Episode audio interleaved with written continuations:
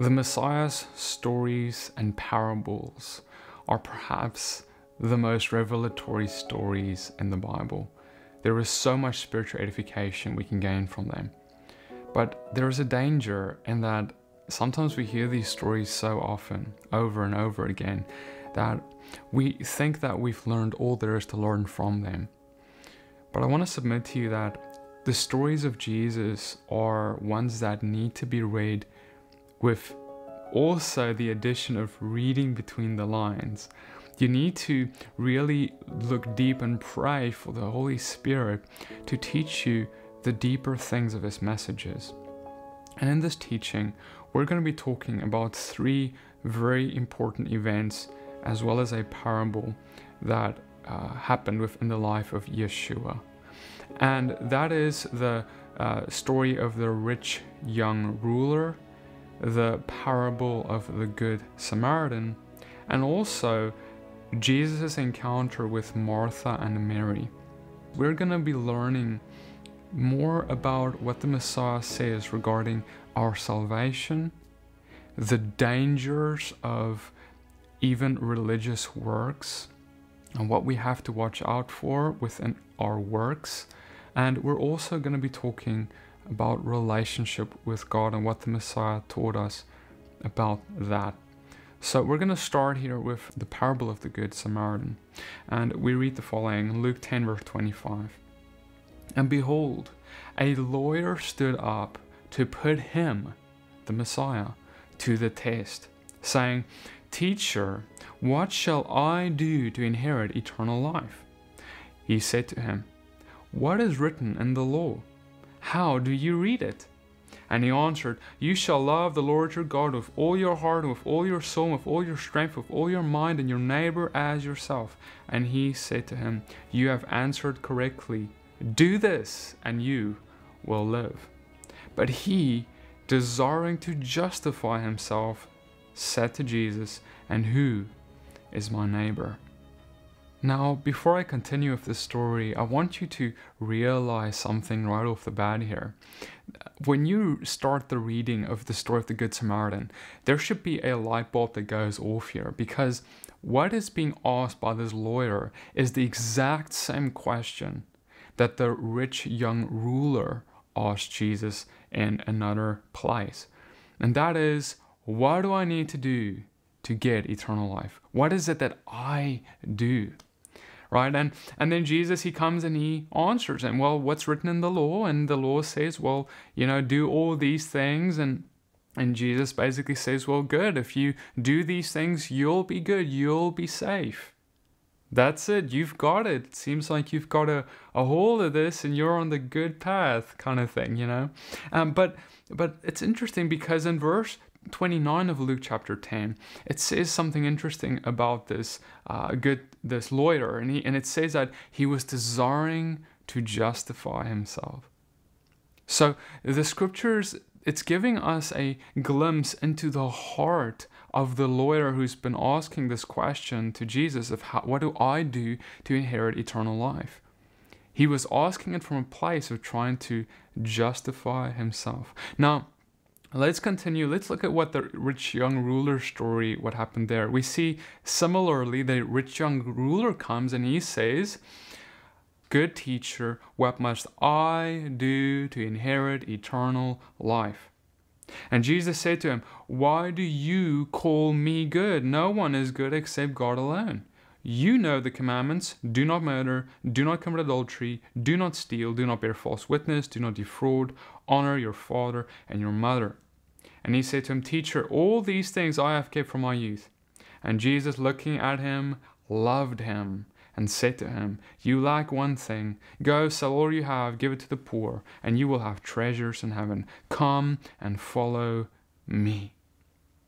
Disheartened by this saying, he went away sorrowful, for he had great possessions. And Jesus looked around and said to his disciples, How difficult it will be for those who have wealth to enter the kingdom of God.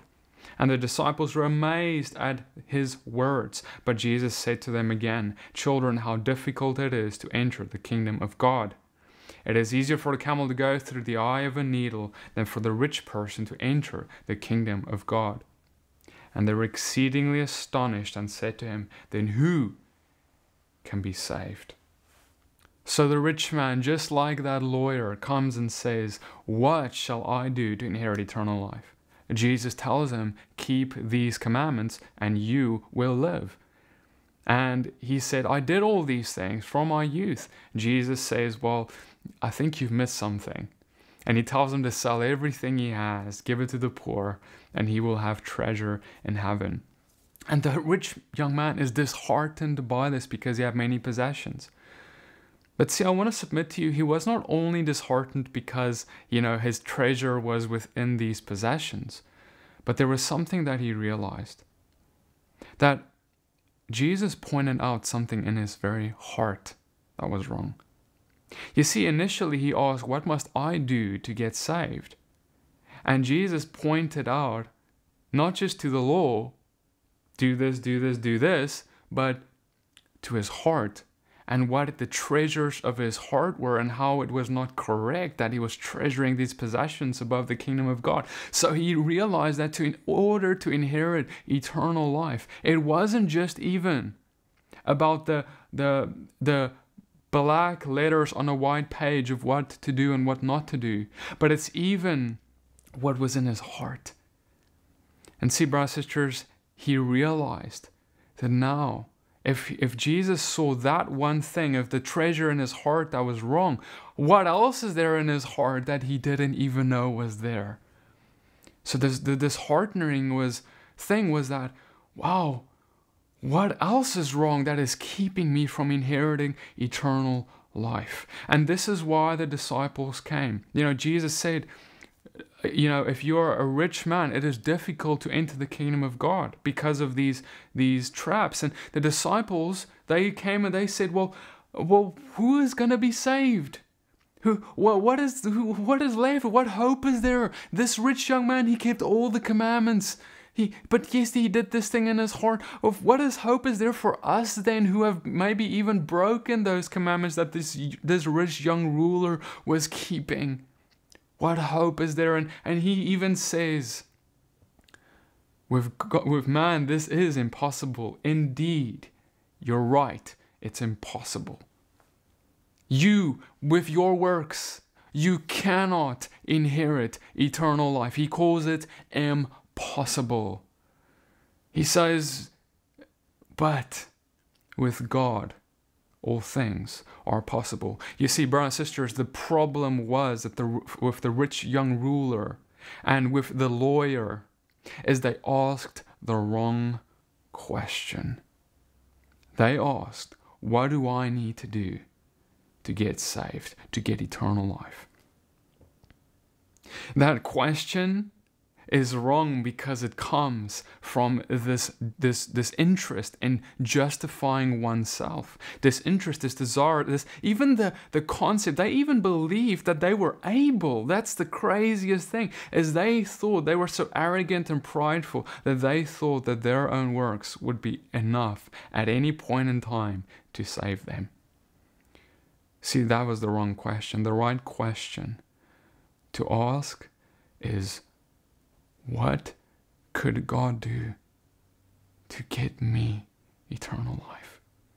And see, this is not a question of, of God has some responsibility, but, but understanding my only hope to be saved is not in myself because I know how wretched I am. The only hope I have is if God has a plan for me to save my life and see the answer, they were staring the answer in the face to their question.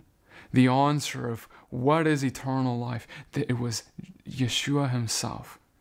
They were staring him right in the face. He was God's answer to the question of eternal life. For a moment, let's return to that story of the parable of the Great Samaritan. When the lawyer asks him, you know, he says, but he, desiring to justify himself, said to Jesus, And who is my neighbor? Jesus replied, A man was going down from Jerusalem to Jericho, and he fell among robbers, who stripped him and beat him and departed, leaving him half dead. Now, by, a, by chance, a priest was going down that road, and when he saw him, he passed by the other side. So likewise, a Levite, when he came to the place and saw him, he passed by on the other side. But a Samaritan, as he journeyed, came to where he was, and when he saw him, he had compassion. Which of these three do you think proved to be a neighbor to the man who fell among the robbers? He said, The one who showed him mercy. And Jesus said to him, You go and do likewise. Now, there are two things that I want to point out here. Firstly, the interesting part is that it was a Samaritan who came to help this man who was robbed. And I think that when Jesus said that it was a Samaritan who was the one to help, he did it with purpose.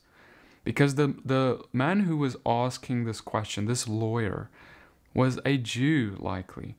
And the Jews, they didn't have dealings with Samaritans.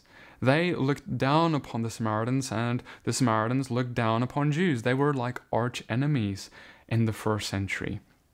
And so Jesus probably knew that this lawyer in his heart did not like Samaritans, like most of the other Jews. So the lesson here is that we have to be careful in how we judge others because the sin of many in the first century, many who are identifying as Jewish people, was that they looked down upon Samaritans. Even though Samaritans, in this story, in this parable at least, could even have more compassion upon someone than a religious leader that is Jewish or a, a Levite of the Jews. You see, in the first century, much like today, even, your neighbor was considered one who was your friend, one who you were in good terms with. Well, people who are friends they're easy to love if God calls us to love our neighbor as ourselves.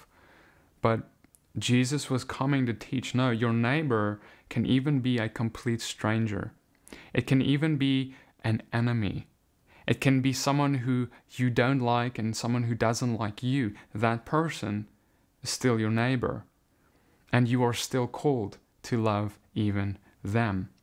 Now, in the case of this story, the one who was better at loving their neighbor was someone who was a Samaritan versus the religious man, versus the Levite, versus the priest.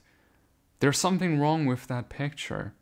Why was it that the religious man, the, the, the priest or the Levite, they were passing by this man who was robbed? What happened to them to get to a place like that. You see, brothers and sisters, I think this is so important because this right here, these men who pass by the man who was robbed, is something that is so easy for us to fall into. You see, we can get so busy with things that are connected to serving God that we miss the heart of God. You see, I would argue that it could have been very well that this priest or this Levite, when they were passing this man who was robbed by, maybe they were even on the way to a something like a a service, a, a, church service, like we would call it today, or or maybe the Levite was on the way to temple service, very important, about to maybe one of them was about to give a big sermon to a thousand people. Right, they were busy with their religious duties in serving God, and, and they felt like they were doing the right thing. Maybe it even meant maybe one of them even passed this man by because they were late, or something like that, right? Let's give them the benefit of the doubt here because often that's what happens.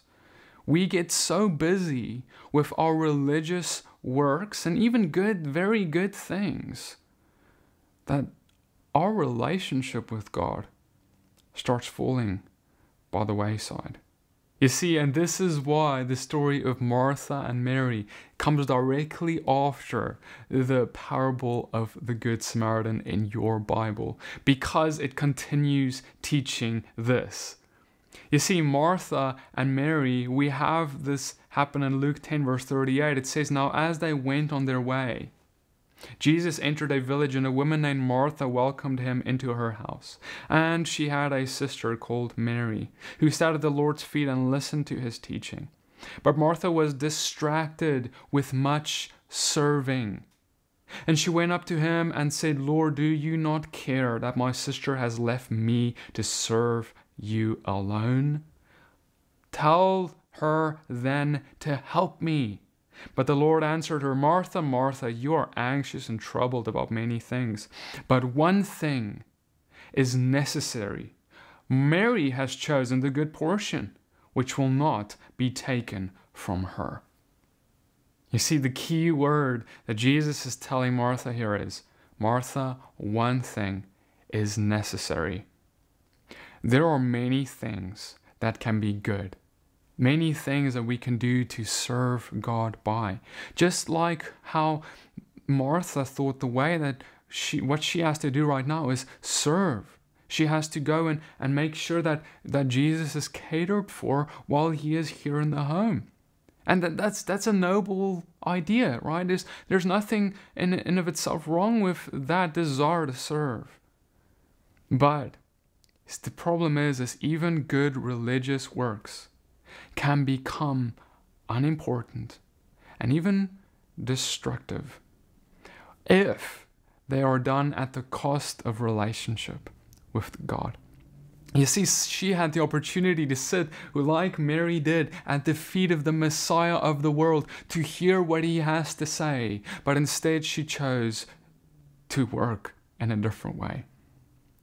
She, she had the opportunity to pick relationship right there, but instead she picked a religious work.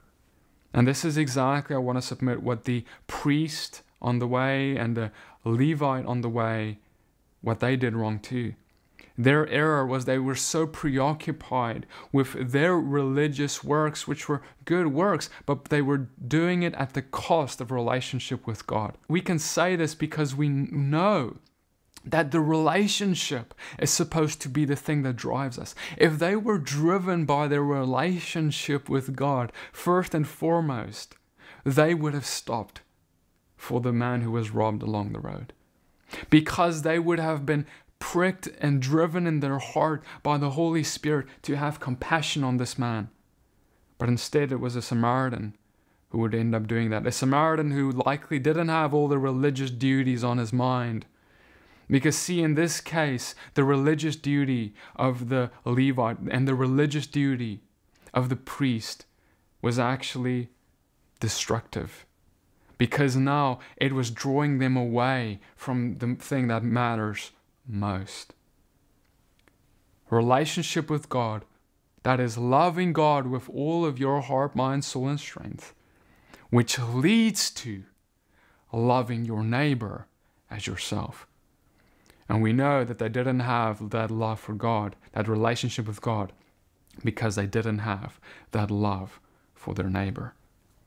See, it's all about whether we are being compelled by performing or compelled by God. Martha, it's the scriptures say that she was anxious and troubled about many things. That's what Jesus told her. That was the issue. You see, she was likely feeling like she had to prove herself, and so she was wanting to, to do all these things to prove herself. Maybe it was even to prove her worth. For some of us, maybe we do religious works and things for money, or to be accepted by God or men.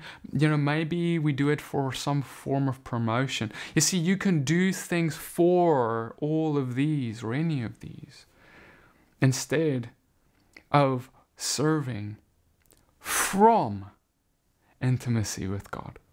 You see, not for this or that, but from intimacy with God, we're supposed to serve and have good religious works. You see, because that's what Jesus calls the good portion. He says Mary has chosen the good portion. The good portion is to, number one, above all else, choose to sit at his feet. And then from that place, all else will flow. Seek first the kingdom of God, and the rest will be added to you. Not work first for the kingdom of God. Seek it, yearn for it, hunger for Him. And from that place of relationship and intimacy with Him, all things will flow. And then you'll be so much better off. And you'll have a healthy place where you can actually love your neighbor and have compassion on others. Brothers and sisters, what we are talking about, this underlying idea of works, is what we have been talking about through this whole teaching. The rich young ruler, the lawyer, they came to ask the question, What will I do to be saved? Martha, she had an underlying similar kind of thinking. What should I do for the Messiah? And there's it is it is a good thing to desire to do good for the Messiah, for God's kingdom, etc. But above that, we must realize that we cannot save ourselves, that we have no shot at it at all, not even in the slightest way, but that God eh, has provided the solution. And then from our love for God, we, we serve Him, we do good things. And from our relationship with God, we serve Him and do good things.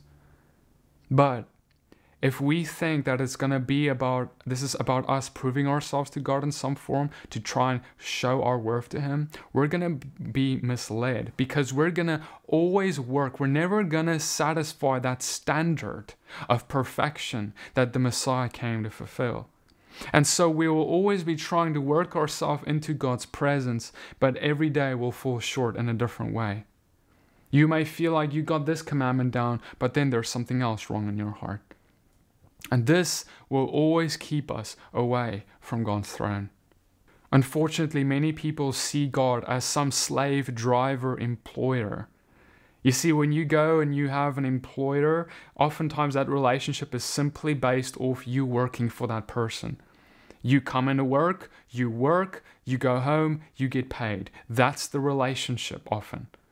And some people do the same with God. They think that God is you show up, you work, you go home, and you get salvation.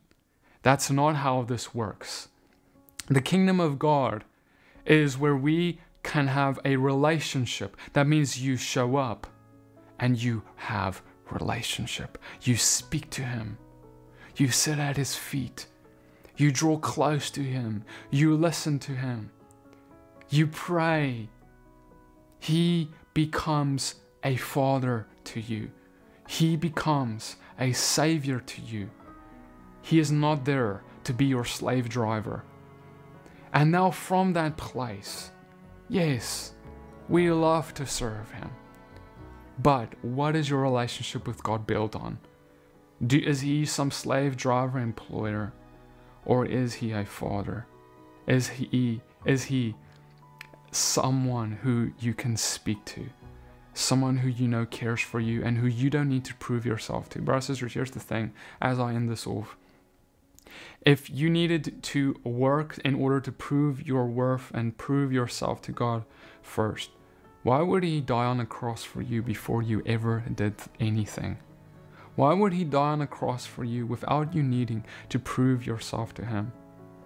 You see, that's not what He desires. He desires you to come and sit at His feet first. Father, I ask that you would help us Lord, to draw closer to you. Lord, I pray that you would in this year help us to have our relationship be one that is not built on works, but one that is built on understanding your grace and mercy and the relationship, the door of relationship you have opened for us, like you opened to Mary. Help us to choose the good portion like Mary did. and not like Martha or the Levite or the priest. We don't want to get so concerned with our religious works that we miss you and our neighbors along the way.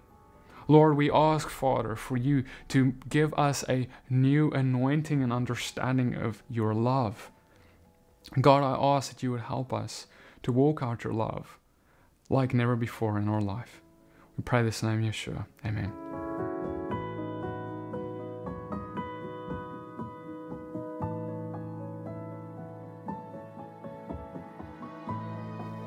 I hope that this teaching has blessed you and seen, made you see the beauty of the scriptures.